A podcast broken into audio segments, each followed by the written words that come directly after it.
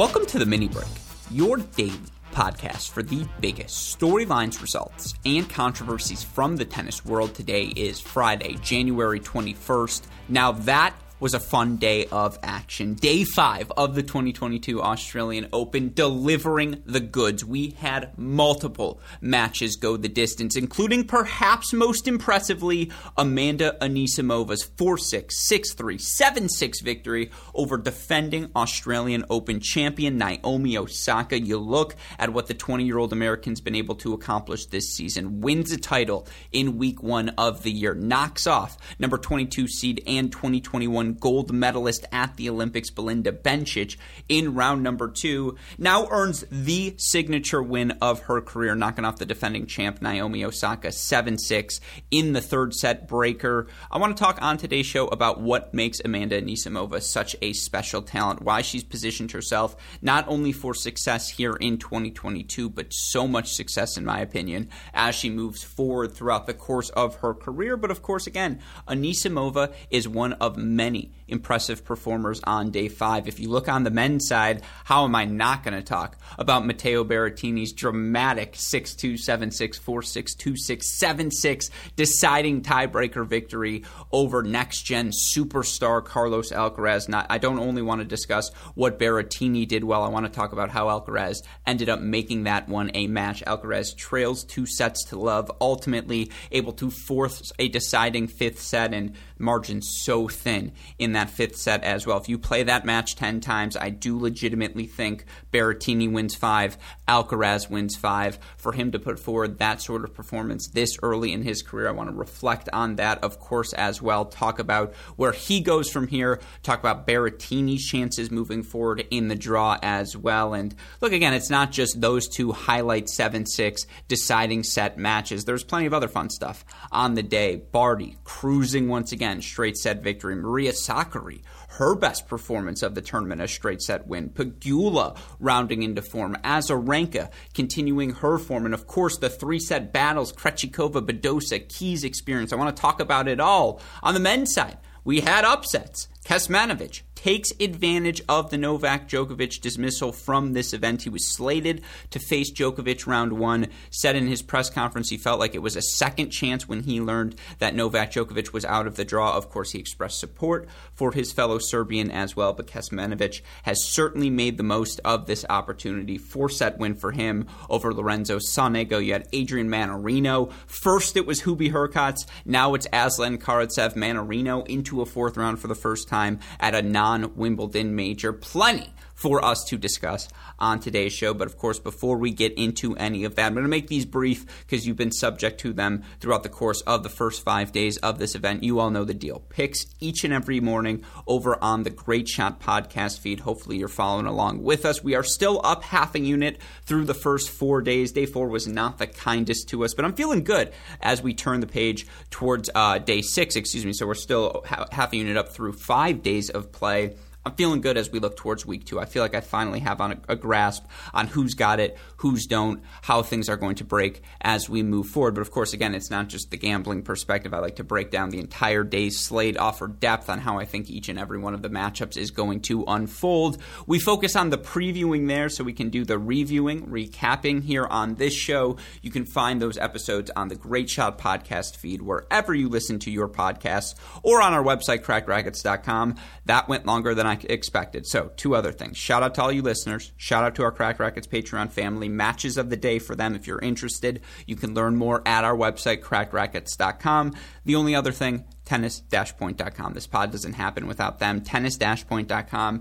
Best equipment, best prices, all one location. tennis dash point dot com. Use our promo code C R fifteen. You'll get some cool stuff. You'll also, of course, let them know we sent you there. tennis dash point dot com. The promo code is C R fifteen. With that in mind, let's talk about day five down in Melbourne. And we're going to start. If a defending champion gets knocked out of the event, you know, folks, that has to lead this show. Naomi Osaka did not play poorly. In fact, it was Amanda Anisimova who played exceptional tennis down the home stretch of this match to earn a four six, six three, seven six victory over the thirteenth seeded Osaka. You look at the numbers from this match first. Amanda Anisimova lights out on serve in this one. Both players, by the way, lights out on serve, each only breaking once throughout the course of the match. And let's be clear, Amanda Anisimova came, I don't even want to say out of the gate slowly. She just wasn't one hundred percent from the beginning, I, you know, adjusting to the stage, adjusting to the opponent, adjusting to the power tennis Naomi Osaka played.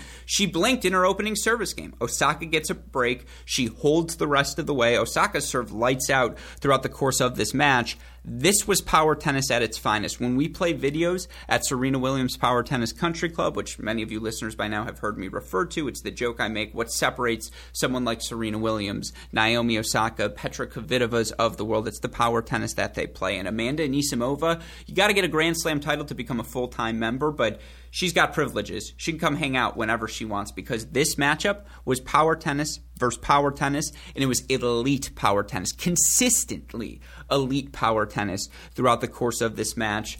The numbers for Anisimova are startling. forty-six winners against forty-four unforced errors. Now you say, okay, well that's only plus two. Well, let's be clear here. Naomi Osaka, forty-five unforced errors, so only one more than Anisimova, but on only twenty-one winners. Anisimova went big early in the rally because I do want to be clear here. I thought Osaka, the longer the point went, I thought Osaka outplayed her. And now it's interesting to note, you look at the stats from this match, Osaka actually won the zero to four shots by a plus eight margin, and that doesn't surprise me either. It was those five to eight shot rallies where Anisimova really got Osaka, and you know, in the five plus in the end, uh, Anisimova fifteen-point uh, uh, fifteen rally uh, advantage over Osaka.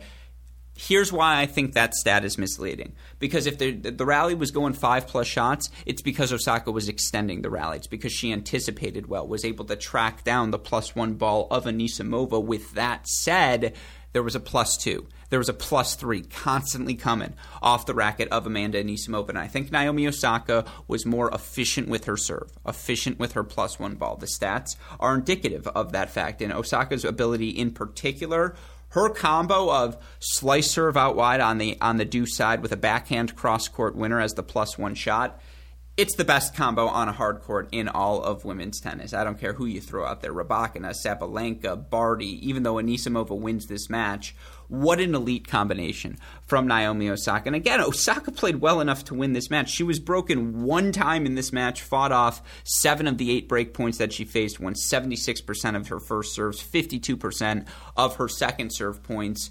But Anisimova matched her power tennis. And what where I think Anisimova had the slight advantage, and this manifested itself in the second, uh, in the third set breaker, excuse me, was on the return of serve. I just think the Amanda Anisimova forehand has less moving parts than Naomi Osaka's. And there were times when, you know, Anisimova just clicked on a forehand return down the line, or, you know, uh, you know, on the deuce side, she would connect, uh, she would anticipate correctly, connect on that Osaka, serve out wide and hit it early up the line and just beat Osaka to the spot. If you give her a backhand return and it's not the Naomi Osaka first serve, Anisimova's got a chance to hit that ball for a winner, whether it be cross-court down the line. It's just all of her backswing so condensed, so natural, and just, you know, there's a shape to her ball and the drive on her ball as well, the way she uses her length and, you know, really leans into her shots. It's extraordinarily impressive. And you look again at the numbers, neither player particularly fond of approaching the net, although I think both of them hit more swinging volleys than these numbers seem to indicate. But, you know, Anisimova was on it from the start, uh, or excuse me, from the start of the second set through the end of this match. And, you know, it was fascinating because Naomi Osaka had a break point chance at the very start of that second set. Anisimova serving first, and it's an extended rally.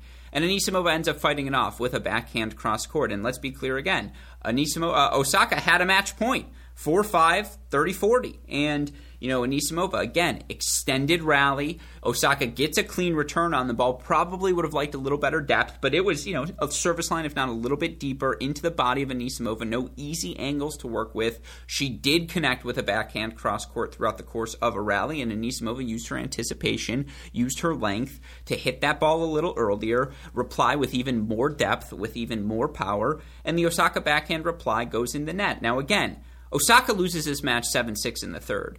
Anyone writing her off as we move forward towards twenty twenty-two, and I know, I believe with this loss, she drops down to like eighty-two in the rankings.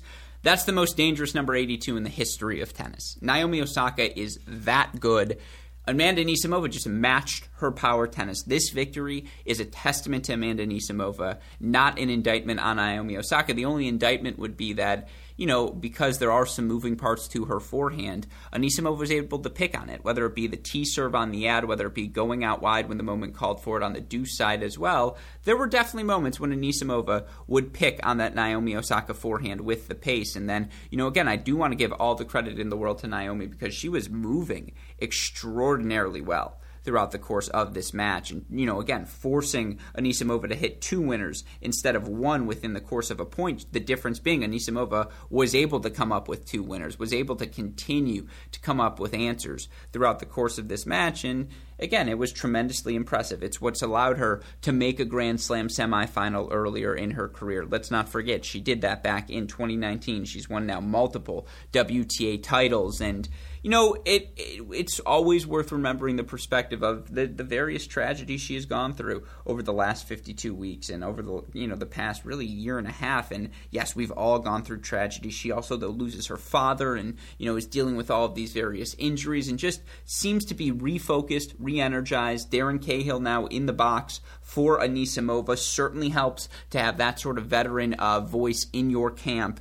And it's reaped benefits already, as Anisimova, again, just as impressive over Bencic, in my opinion, in round two. Well, that's not true. I apologize. She was more impressive in this match. This is the best match of the tournament that she's played, and she's knocked out Naomi Osaka. And you know now the, the craziest part. So you beat the Olympic champion. You beat the defending Australian Open champion. Now you get the world number one in round number four. As for Amanda Anisimova, she gets Ashley Barty next.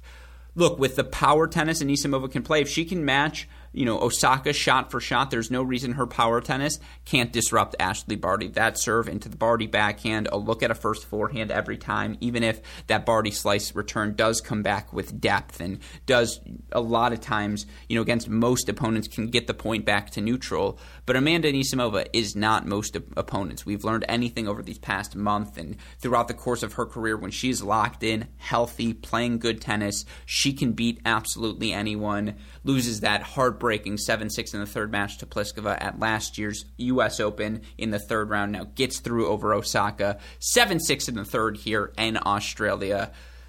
Again, full extended privileges at Serena Williams Power Tennis Country Club. Brutal for Osaka. She'll be back, folks, though. She was playing focused tennis. She was in shape. She was, you know, again, she played excellent. Anisimova just matched her. It was a testament to Anisimova, not anything I think. I don't think no, Osaka was excellent. I thought she was good. You know, Anisimova, again, had the power tennis to disrupt the Naomi forehand, but I thought Naomi searched for a lot of answers. Just, again, third set breaker, came down to that. Osaka had match point in this uh, tournament, uh, in this match, and, you know, again, she was down match point against Garbine Muguruza last year before winning the title. She's been on the receiving end of that. Pendulum always swings back, and so we will see Naomi Osaka back in second weeks, winning another Grand Slam throughout the course of her career. I can guarantee you that.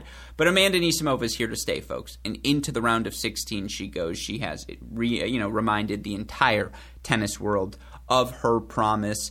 That was the most notable result of the day simply because it was the defending champion exiting in seven six in the third. But we had another seven six in the fifth set match on the men's side. That's where I want to go next. And, of course, I'm referring to Carlos Alcaraz versus Matteo Berrettini. And, look, I won't lie. I had – why, why would I lie to you? It's public record. Matteo Berrettini, uh, I picked against him. I had Alcaraz minus two and a half as one of my G S P ace of the day picks going into day five.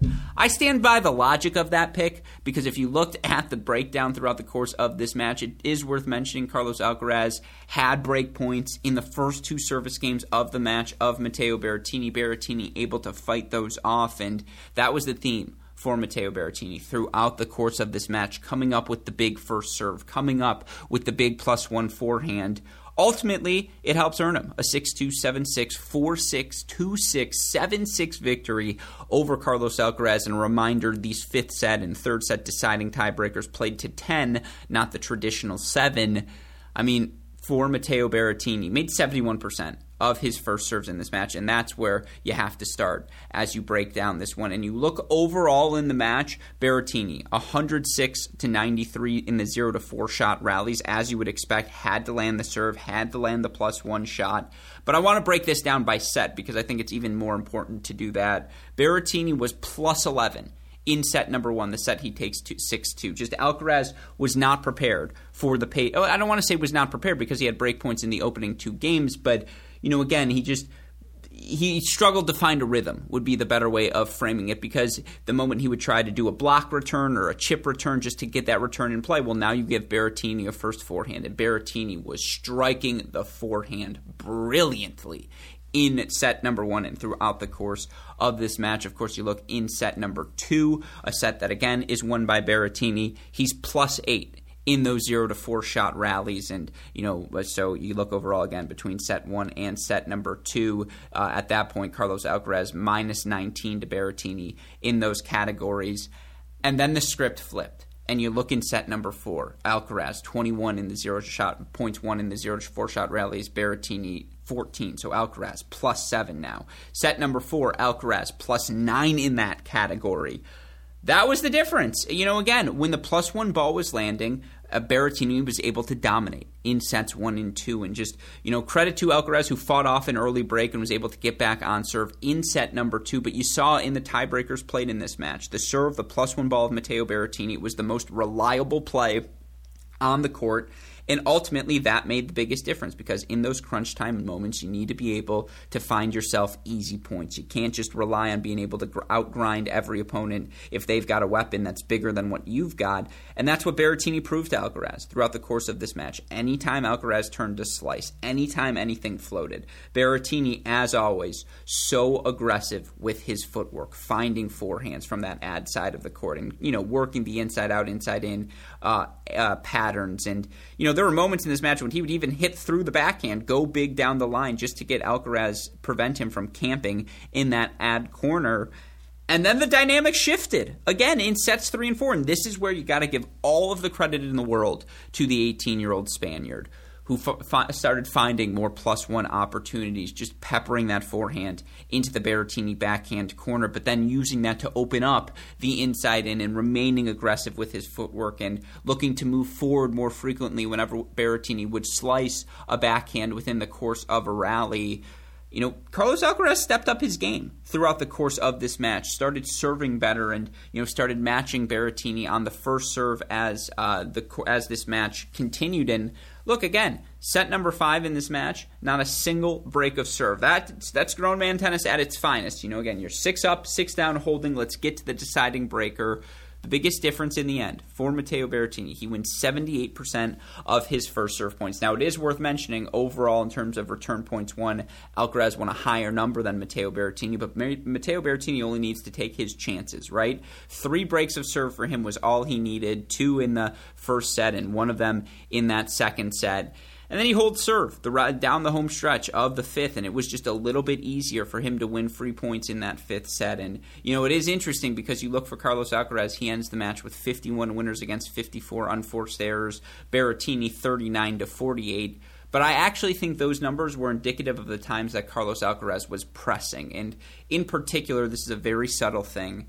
I don't have the exact numbers for you in the match. If you go back and watch, I thought Alcaraz was a bit too aggressive whenever he would hit his on-the-run forehand. In particular, he would go, you know, Berrettini tries to open up the down-the-line, whether it be a backhand slice down the line, a backhand drive down the line, or the inside-in shot.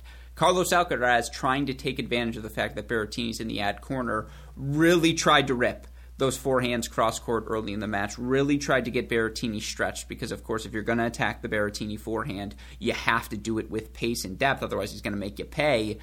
And he it forced a lot of errors for Alcaraz early in the match, and I think he settled down in sets three and four, and I think he was willing to extend rallies a little bit further, and obviously he's a major positive in the five-plus shot rallies in this match, and you know, again, credit to him. He st- he kept trying to take the return of serve from Matteo Berrettini early, try to drive that ball instead of just block it back, because I think he and his team were of the belief, similar to how I am of the belief, that a block return doesn't do you much good against Matteo, Matteo Berrettini. Yes, of course, the ultimate objective is to make the return in the court. And yes, you want to make more returns than you miss. But against Matteo Berrettini, a slice, you know, block return back, you're giving him a first forehand, a clean look at a first forehand.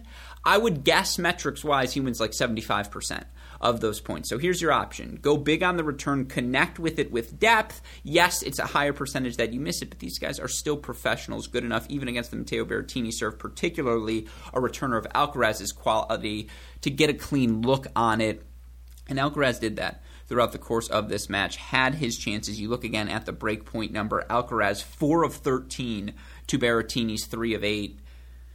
one fifty-nine, one fifty-nine, total points won in this match. It was as even as it can be. But Matteo Berrettini, man, again, his serve, his forehand, his floor is top ten for the rest of his career. As long as he has those weapons, he just can take the ball off the racket of any opponent. Case in point, look at what he just did to one of the game's most promising young stars in Carlos Alcaraz. And, of course, you look for Matteo Berrettini now, forty and sixteen in his career at the Slams. Let's go through how his past two years of Slams have gone. Round of sixteen this year or better at the Australian Open. Of course, up next, he's got Carreño Busta. Both guys probably gassed heading into that match. You know, last year's U S Open quarterfinals knocked out by Djokovic. Last year's Wimbledon finals knocked out by Djokovic. Last year's Roland Garros quarterfinals knocked out by Djokovic. Australian Open last year, he had to withdraw, made the round of sixteen, was going to face Tsitsipas. Uh, Roland Garros twenty twenty, disappointing, he loses to Altmaier, but round of sixteen that year's U S Open and semifinals at the twenty nineteen U S Open, round of sixteen, Wimbledon twenty nineteen. Matteo Berrettini, and this is not a hot take, he's made it to the A T P Finals now multiple times. He's a career top ten sort of guy. Now, again, against the very best of the very best, his lack of plan B, C, and D, which he has gotten better at. Looked at how he drove through his backhand much better throughout the course of this match. But that gets exposed against the Medvedevs, the Zverevs, the Djokovic's of the world, because they are good enough to even take away the plan A as elite as Matteo Berrettini's. And so, yeah, I mean, for Berrettini, I think he's the gateway. He's the litmus test to the top five. And that's like the ultimate final. To, to call someone who's a gateway to the top five player, obviously that's an exceptional, exceptional player. But if you can't beat Matteo Berrettini, you don't belong in the top five. Carlos Alcaraz will be in the top five someday, but not quite yet. Just again, you look at the biggest disparity from the st- uh, statistics, second serve points won, uh, even though Alcaraz wins that category, four of thirteen. On his breakpoint chances. And, you know, again, just came up a little bit short because he was on his back foot more frequently than Berrettini throughout the course of that third set breaker. But again, I, I'm like, I feel bad because that comes off as criticism. I have no criticism of Carlos Alcaraz. This was an exceptional match. This is two guys playing a top ten, top five quality match. In the end, the guy with the bigger serve and the bigger forehand won. How much longer will Berrettini have the bigger serve than Alcaraz? Probably forever. How long will he have the bigger forehand? You could argue he doesn't. He just has the more weight behind his forehand because of his court positioning. But, I mean, even net points won. Alcaraz, advantage, twenty-three of thirty-two, seventy-two percent to the nineteen of seventeen of Berrettini. twelve aces for Alcaraz, eight double faults, but twelve aces to Berrettini's ten in that double fault match point, obviously the most prominent, in the missed volley, in the breaker as well, in his opportunity. That was most prominent. It's execution in the biggest moments. Berrettini's confidence in his serve plus one play was the difference in this match. And so I, I'm done saying that. You've heard me say it enough. Credit to Matteo Berrettini. And now you look for him up next. Uh, I believe, yeah, he's got Pablo Carreño Busta. He's going to be a fifty-one point seven percent favorite, according to our friends at Tennis Abstract. Two guys thoroughly, thoroughly gassed heading into that quarterfinal. After that, it would be the winner, though, of Monfils or Kecmanović. So, in Berrettini, I mean, Berrettini on paper is the favorite to advance out of the quarter now to make the semifinals. We'll see how much juice he has left in the tank, but what a victory for him today. And then, of course, for Carlos Alcaraz, I promise we will see more of him moving forward in the future. Uh, but that was your five-set thriller, your only five-set thriller, by the way, on the men's side. I want to go back to the women's now. Talk about a couple of matches that went the distance. Obviously, two in particular I want to focus on. Start with Paula Badosa. six two, five seven, six four over rising W T A star Marta Kostyuk. And, you know, Marta Kostyuk was able to make the round of sixteen at Roland Garros last season. And Marta Kostyuk has made, you know, damn it, deep runs in big tournaments before. You think about the beginning of last season when she made the final of Abu Dhabi. You think about her win over Raducanu, two and one down the home stretch of last season indoors in Rome. And, you know, again, Marta Kostyuk, extraordinarily dangerous uh, throughout her career, has made deep runs in Australia before as, uh, as well when she was much younger. Uh, she has been a world junior number one, and the talent just oozes uh, out of Marta Kostyuk anytime you see her play. Someone who's kind of a complete package, very similar to Paula Badosa, and it's not that Sabalenka, you know, sort of overwhelming in your Naomi Osaka in your face sort of power. But she's got the sort of athleticism to touch that gear when she wants to, and in particular on the backhand wing. She can wallop a backhand with the best of them. And, you know, again, it's how well-rounded her game is. She's sneaky fast, good moving forward as well, comfortable volleying, comfortable hitting the overhead. There's nothing on a court Marta Kostyuk can't do. Now, again, putting together plan A, putting together plan B, responding to adversity. Those are things every young player needs to get better at. Marta Kostyuk is no exception. But, man, Kostyuk kept scrapping and clawing her way back into this match. Nevertheless, in the end, Badosa's six two, five seven, six four victory over Kostyuk. It was sloppy on the serve. There's no denying that. Neither player making over sixty percent of their first serves. Both players, you know, right around fifty percent on their second serves as well. But both players double digits in terms of break points. Kostyuk seven, uh, excuse me, five of fifteen. Badosa seven of ten. You look at the winner to unforced error ratio. Badosa twenty-five winners, forty-two unforced errors. Kostyuk thirty winners, forty-nine unforced errors. I do think that's a testament, A, to uh, the game plan of Paula Badosa, who was looking to draw errors from Marta Kostyuk, because again, while Kostyuk is willing to grind at times in match and extend rallies, you know, five plus shots, there are other times when she'll get impatient and she'll go for the big rip inside out forehand. And I do think if you give Kostyuk time on the forehand wing, she's much better than if you just, you know, uh, continue to attack it with pace, because I do think she's got a bigger backswing on that wing. Again, the backhand, mwah, chef's kiss, exceptional. But Badosa did a, did a good job of attacking that Kostyuk forehand with pace and, you know, being patient enough and playing down the center tennis, but de- down the center with depth and being willing to go into track meet mode when the moment called for it. That patience is what ultimately allowed her to win this match. And again, and it was very much a pick'em sort of match. You look at the rally breakdown in this one. Kostyuk, uh, uh, excuse me, Badosa, a six-point advantage in the zero to four shot rallies. Badosa also a, I believe, six. Uh, shot advantage in the five-plus shot rallies. Across the board, pretty even in this match. And I love the adjustment Kostyuk made, because I believe she was down a set and a break in this match, certainly obviously down a set. And then she started moving forward a bit more frequently, started taking swinging volleys out of the air and, you know, again, waiting for that fifth ball, you know, that third ball in the rally instead of going Mach ten on the plus one ball. And, you know, again, it's reflected in the stats. Marta Kostyuk, twelve uh, of twenty-four at the net to Badosa's four of seven. She was the one moving forward more frequently. And again, thirty winners to forty-nine unforced errors. I do think there were times when she pressed in this match, particularly at the start, but there were also times when she played measured, calculated, aggressive tennis in this one, and just she showed the ability to do that even against someone as athletically gifted as Paula Badosa. And again, if you're Badosa, you scrapped, you clawed, you survived through this match against an uber-talented young player who's playing against the number eight seed, who does have that nothing-to-lose sort of mentality heading into the match, and you survived that, and you made the match physical, and you were willing to extend rallies, and you still were willing to punish, you know, any any junk Kostyuk started throwing at you. And if she, you know, I don't want if she lost focus for even a moment and, you know, threw in a, a, a, a not good, I almost swore, I'm going to try and avoid swearing here, a not good moonball at you. Badosa took it early on the rise and punished it. And, you know, again, one more in the, of the zero to four shot rallies than Kostyuk did, despite the fact, in my opinion, that Kostyuk has a bit more pop to her game and a bit more upside in terms of her plus one power. And but but Badosa continues to serve well, and I, I mean continues to make first serves and continues to show, I should say, serve better, show more pop on that first serve. She won sixty-five percent of her first serves to Kostyuk's fifty percent. That ultimately was the biggest difference. She was able to make things a bit more easy on herself. And that's why, you know, she wins this marathon, six two, five seven, six four match. And you look for Badosa, you know, as great as Anisimova's been here to start the season. Paula Badosa loses, uh, you know, to Victoria Azarenka, who was playing outstanding in Adelaide, but then goes to Sydney, beats Ostapenko, Tomjanovic, Bencic, Kasatkina, Krejčíková to win the title. Now has wins over Tomjanovic, Kostyuk on her way to this third round of the Australian Open. That's about as good as it gets from a resume perspective. All you could ask for. Barty, obviously, you probably have number one. Badosa probably two. Honestly, Anisimova now in this discussion for top three, top five performers of the year. We're three weeks in. I know. I'll quote my Jets.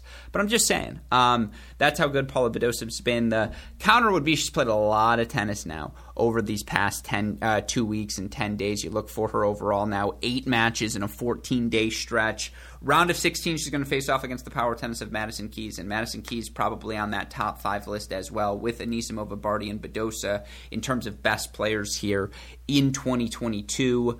Who rounds out that list? Krejčíková? I'll say Krejčíková or Świątek. One of the two of them probably you'd throw on that list. But the Indian Wells champion, you know, confirming everyone's belief that she had top ten sort of talent, and, you know, again, well, not everyone's belief that she had top ten sort of talent, but confirming what we saw from her at the end of last season, which is that clearly she does have top ten talent, and she's confirmed that belief to all of us here to start the season. A physical three-set victory for her. You look for Marta Kostyuk, who's now twenty-four and nineteen in her last fifty-two. Still a, prog- a progress for her, I would say. Progressive January uh, as she looks to build some momentum. Yeah, she loses three sets in her first match to Claire Liu in Melbourne two, but then beats Shelby Rogers before three-set loss to Coco Gauff, beats Diane Parry, beats Sarah Sribes-Tormo before getting knocked out three sets here by Badosa. That surpasses her performance last season when she lost first round of this Australian Open. Will help her get closer and closer to surpassing her career high of number fifty in the world, which she reached at the end of last season. The nineteen-year-old Kostyuk, proving she's got all the talent, all the shots, all the tools in the toolbox. Now it's just about putting them together. Of course, your other three-set marathon. Well, you know, I, quickly, I suppose, Madison Keys, seven six and third uh, over Wong to advance. Keys played about as perfect of a third-set breaker as you could have asked from any player. Just big first serve down the tee to open things up. Big returns down the line to earn free points early, and just, you know, was up eight oh, I believe, in that third set breaker, and, you know, played that breaker and played the home stretch of that match after dropping the first set with the confidence of someone who hasn't lost yet this season, who is hitting the ball as cleanly as she has in the peak of her career, who looks fit as a fiddle, is moving well, and, you know, is able to turn some defense into offense. But if she gets a look at a first forehand, it's lights out for you. She's hitting the backhand down the line comfortably as well right now too. Madison Keys lights out, but we always we it's I'm attacking a straw man. I apologize. I have done a bad job of framing the success of Barbara Krejcikova. It's not surprise success anymore. She's just on that list of players who, like Barty, like Sabalenka when she's playing well, maybe not Sabalenka, she hasn't earned that, like Świątek, you know, like Badosa of late as well, who've just earned the benefit of the doubt. And you know right away, you chalk them up. And I know that's not a hot take. She's the number four seed, but it still does feel like the perception of her is not a top five player. That's exactly what she is. And go watch her match against Yelena Ostapenko yesterday, a two six, six four, six four victory. Ostapenko was in one of those zones to start out the match, was just everything she touched turned into a winner. And, you know, again, Ostapenko, I've made this joke before in terms of Serena Williams' Power Tennis Country Club. She's got that house at the end of the neighborhood where, you know, some Halloweens the lights are completely off and no one's home and you just don't know what you're going to get as you approach the door. And then other times she goes all in. And, she, you know, again, she's got the sort of – she's winning the decorations and she's got Reese's in her candy jar and just all these different things. And this was one of those Reese's days. This is when one of those days when everything she struck turned to gold and just light lights out across the board. Just, you know, again, on the return of serve, taking that ball early on the rise, ripping winners. And you look for Ostapenko in this match, forty winners against thirty-five unforced errors. Krejčíková, twenty-three winners against thirty-one unforced errors. But what was Barbara Krejčíková able to do? Weathered the storm. And what Krejčíková does so well is just, again, turn defense into offense, move the ball around the court, steady Eddie. You give her an approach shot, she's going to move forward, she's going to hit it with perfect depth, perfect precision, perfect placement. And then she's going to either open up a first volley for herself to win the point, and obviously world number one in doubles, Grand Slam champion in doubles. She's as good as volleying as anyone in the women's game. Or she's going to put away that approach shot because she did hit it with such excellent depth and such excellent precision that you don't get a clean look at a passing shot, and you miss the passing shot in the net. That's the sort of pressure Barbara Krejčíková can put on even someone who hits the ball as big as uh, – Yelena Ostapenko, because she is so precise with her serve, and she wins seventy-two percent of her first serve points in this match. Now for Krejčíková, seven double faults, and I think that was indicative of the fact that as this match went on, she was just like, you know what, I'm done floating second serves, because a floated second serve just does nothing for me when Ostapenko's playing this well. And credit to Ostapenko, who, you know, could it could have easily just gone away after she saw her set and a break lead uh, vanish in set number two, but she didn't. She continued to scrap and claw, and yes, she got broken early in that third set, but she continued to hold uh, as frequently as she could, and again, forced Krejčíková to serve it out, up five four. Krejčíková, just like all the great champions do, ultimately able to get through. You look for Barbara Krejčíková now in the draw. Vika up next, then would face the winner of Madison Keys and Paula Badosa. I mean, the top half's just loaded. Any permutation of that quarterfinal, I think we're all in on. But for Barbara Krejčíková, who last year, again, unseeded, a virtual unknown on the single side, or at least virtually unknown single success at the W T A level prior to this time of year, and then, you know, makes a final in the Middle East and wins a title on her way to the French Open title on the clay, and just ever since then has definitively proven she is a top fifteen, top ten, borderline top five, top three sort of player. And I'm, I listed the stats earlier. You're not going to beat her, you know, on previous episodes. Uh, eleven of her fifteen losses since uh, the tournament before the French Open last season, eleven of the fifteen have come to players currently uh, in the top ten, and I believe fourteen of the fifteen have come to players in the top twenty-five. That's how good you got to beat to be uh, to beat Barbara Krejčíková. Ostapenko was that good for about forty-five minutes. But then Krejčíková slowly broke her down, got her stretched, played front foot. Credit to Krejčíková. She advances to a date with Vika Azarenka. And by the way, according to Tennis Abstract, Victoria Azarenka, fifty-nine point seven percent favorite. Uh, that's off the back of a two oh victory, I believe, over Alina Svitolina. So I suppose I can understand that to some extent. But credit to Krejčíková. Credit to Ostapenko. They both advance in tightly contested three-set matches. I want to talk about the men's matches now that didn't go the distance, but we saw certain seeds pushed. The, the most enjoyable of the four-setters on the men's side, certainly Rafa's four-set victory over Karen Khachanov, a six three, six two, three six, six one victory. That was Rafa's best performance of the tournament. And if Rafa plays like that, and I tweeted this out last night, it's time to start considering him a tier one contender right alongside of Medvedev, right alongside of Zverev. Now the difficulty for him, of course, is he's going to have to beat two of them. And you could say that same thing about Alex Zverev. That's why in the Tennis Abstract singles draw forecast, Daniil Medvedev is inherently a higher percentage favorite over those two guys because he only has to beat one of them. But, I mean, Rafa... First of all, what's hilarious, the first set was six three, about like thirty-two minutes. Second set, fifty-six minutes, six two. Rafa ends up taking it. The physicality he's bringing and how efficient he is. The plus one ball was working in this match. I thought the forehand had better depth, better bite on it than it has throughout the course of this tournament. I thought he was hitting his serve placement so well. That slice out wide on the ad, followed by the serve and volley cross-court. It's a lethal combination with how well he hits that slice serve out wide and how much space he opens up to execute that serve and volley ball.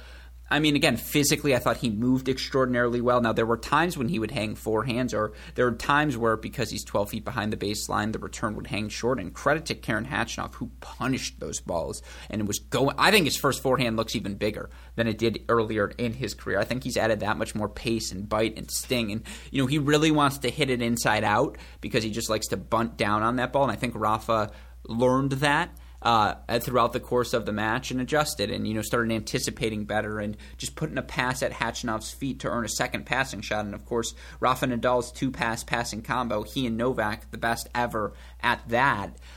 I mean, it was just Rafa dominated in just about every fashion you want to turn to. You look for it overall. Rafa in this match wins eighty-three percent of his first serve points, making sixty-seven percent of his first serves, fifty-six percent of his second serve points to Khachanov's thirty-nine percent. That was the biggest difference in this match. Rafa, twenty-three of twenty-six at the net, thirty-nine winners against thirty unforced errors. Again, Khachanov was good.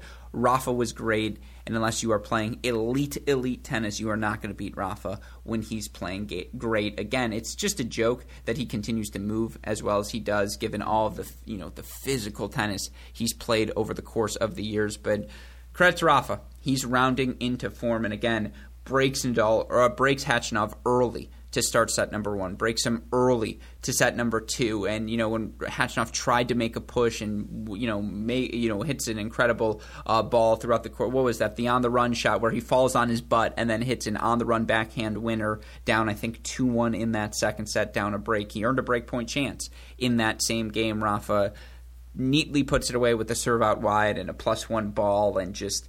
You know, again, that was the theme of this story, even when Khachanov pushed. And he did push, especially in that third set, started getting after it.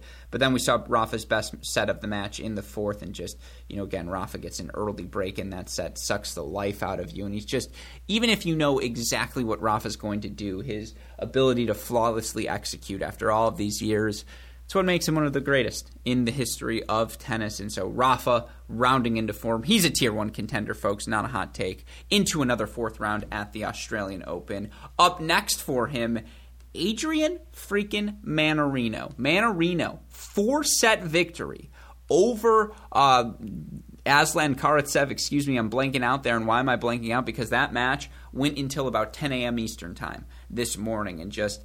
to see Karatsev, after playing such a physical match against Munar and then four long sets against uh, against Mackie McDonald as well, you could just tell there wasn't much left uh, gas left in the tank. And credit to Adrian Mannarino, who just, you know, he strings his racket at like twenty-seven pounds, right? The ball just flies off the strings, and, you know, there's so much action on the Karatsev ball. Mannarino absorbed it. He bunted down on it. He changed direction with it. He was willing to make this match a track meet at times. He was willing to just continue to change direction with his plus one ball. And then, of course, what else was he willing to do is let Karatsev beat himself. Aslan Karatsev, who made one hundred unforced errors in round number one, eighty-six unforced errors. He would have hit the one hundred mark had they gone to a fifth set in another match, and that's because Karatsev had to get after it. You could just tell there was not much left in the legs. And for Karatsev, who wins the title in Sydney the week coming into this, and, you know, again, nine sets in his first two matches, you can understand it. I'm not justifying it. I'm not making an excuse. I'm just saying he was gassed. Mannarino takes advantage of that fact. Aslan Karatsev, plus two in the zero to four shot rallies. Mannarino, plus uh, eight, excuse me, in the five plus shot rallies. Again, it's pretty straightforward. Karatsev's serve plus one weapon was the biggest weapon, but Mannarino indu- uh, induced a, a dose of physicality. And you look in this match, forty percent of the shot, of the points went over five shots. It's very rarely the case in the men's game, and that's a testament to the effort Mannarino put in. Again, just changing direction, absorbing the ball, using his Karatsev's topspin to keep his own ground strokes down. Two brilliantly played matches from Mannarino, who's into the fourth round of a slam for the first time when it isn't at Wimbledon. And for Mannarino, who had fallen out of the top thirty-two after being there for quite a bit of time, you get a fourth round on your resume. Certainly helps you from a points perspective moving forward. Heck of a performance from Mannarino. Upset of the day, four sets on the men's side at least, over Karatsev. Your two other four-set matches on the men's side, Shapovalov, four sets over Riley Opelka. What was particularly impressive for me was actually from Riley. Just on that note, Riley wins thirty-three of the five-plus shot rallies. Shapovalov, thirty-four of them. He played Dennis neutral in the longer points. I just think Riley moves ridiculously well for a guy his size. And again, his backhand's not just good, or not just good for a seven-footer, excuse me. It's just good. It's fluid. It's condensed. His ability to hit it as a return of serve early on the rise, extraordinarily impressive. He made many returns and just continued to pressure Shapo in this match. Shapo goes up an early break. Riley gets that early break back. Shapo takes that deciding first set tiebreaker. Riley secures the break in the second set. Hold serve the rest of the way. Now, credit to Denis Shapovalov. Was very, very smart in his serving locations. Get Riley stretched out wide, in particular on the ad and the do, uh, on the ad side with the slice, and you know don't be afraid to hit the kicker out wide on the deuce, just or you know mix in the slice tee. Just play to the angles. If you're gonna go blast, you blast into his body with pace, and ju- just play the plus one to the open space. Whenever you're hitting to Riley, make him hit on the run. Now again, I want to credit Opelka, who I thought hit extraordinarily well on the run in this match, but Shapo was measured and disciplined, more disciplined in this match by far than he was in his first two matches. And, I mean, look, the the five-set match over Kwan was a mess, and, you know, round number one to drop a set to Laszlo Jure on a hard court, just not acceptable for Shapovalov at this point of his career.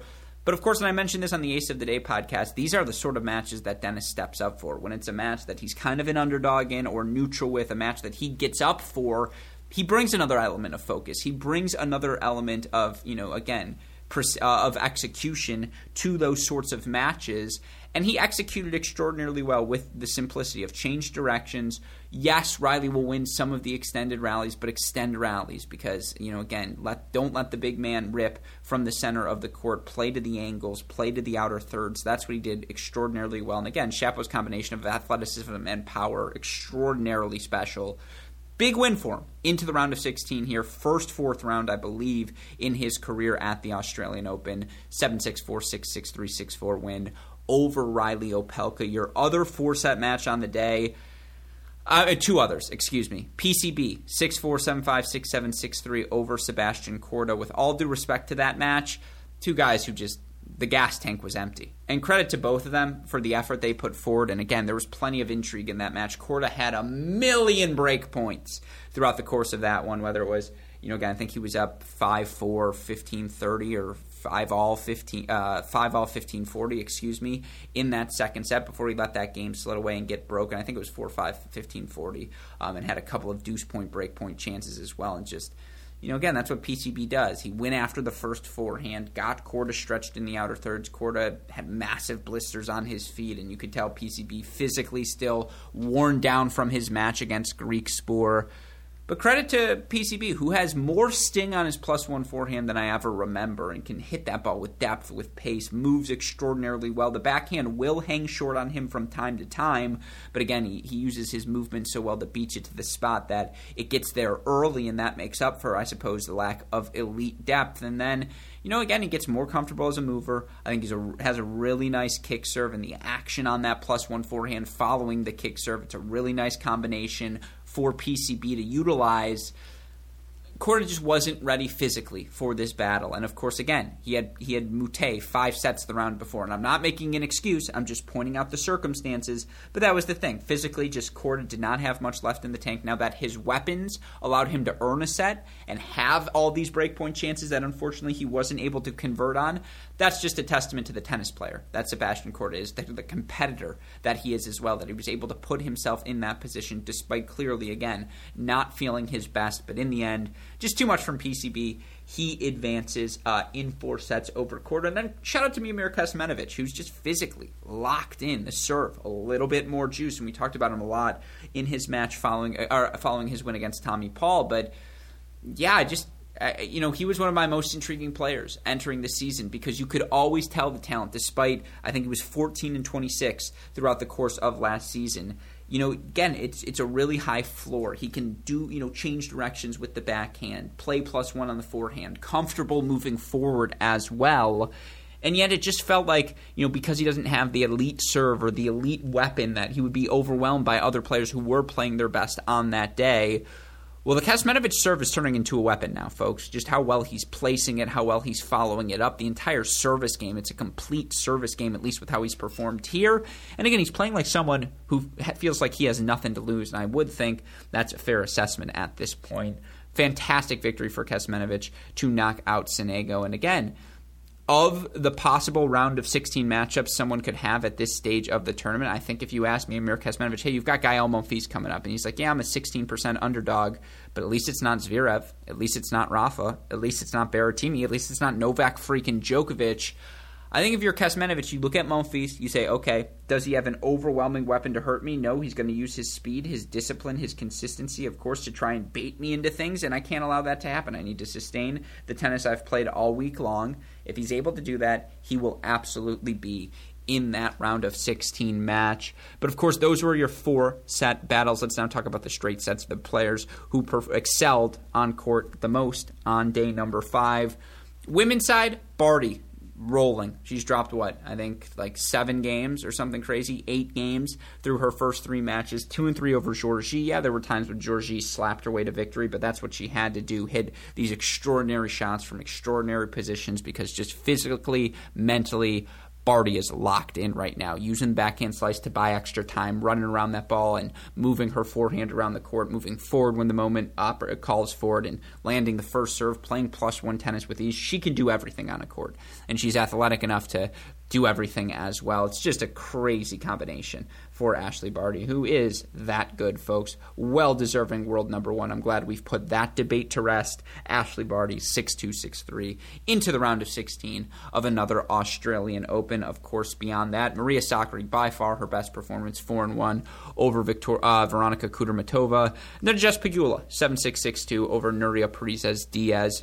Pegula, you know, again, avoided some seeds in her section, certainly, but had quarterfinal points to defend, was playing not well entering this event, losing both of her warm-up matches, still now finds herself in the fourth round and has slowly worked her way into form. Again, I don't think she played her best against Kalnina. She played much better in round two, better again here in round number three. Pegula into the fourth round. Your only other straight-set match on the men's side, Alex Zverev, who three three and four, you learn nothing new in that match against Radu Albat. But that was day five at the twenty twenty-two Australian Open. And now we turn the page towards day six, final half of the first week, final half of the third round, bottom halves of the draws competing today. If I were to rank that matches, men's and women's side, I would say number one on the women's side, and I talked about all of this on the Great Shot podcast, so you can go check out my entire views on it. I'm just going to rank them here for you. Sabalenka Vondrousova one, Collins Tossin two, Świątek Kasatkina three, Pavlyuchenkova Kirstea four, Zidanec Cornet five, Halep Kivinic six, Merton Zhang seven, Kanepi Inglis eight. If I were to rank the men, F A A Evans one, just over R B A Fritz, Rublev Cilic three, Medvedev B V D Z, then, you know, Sinner Daniel, Tsitsipas pair, Demonauer Andujar, O'Connell versus Cressy. O'Con- Cressy's going to make the freaking fourth round. What a What a coup for Max Cressy. But it should be a really fun day six, and I want to let all of you listeners know right now I will not be here on tomorrow's podcast. Fortunately, I suppose for me, I'm going to be on the broadcast as Illinois takes on Ohio State. Very excited to get back to Champaign. Very excited to get back to the college tennis universe.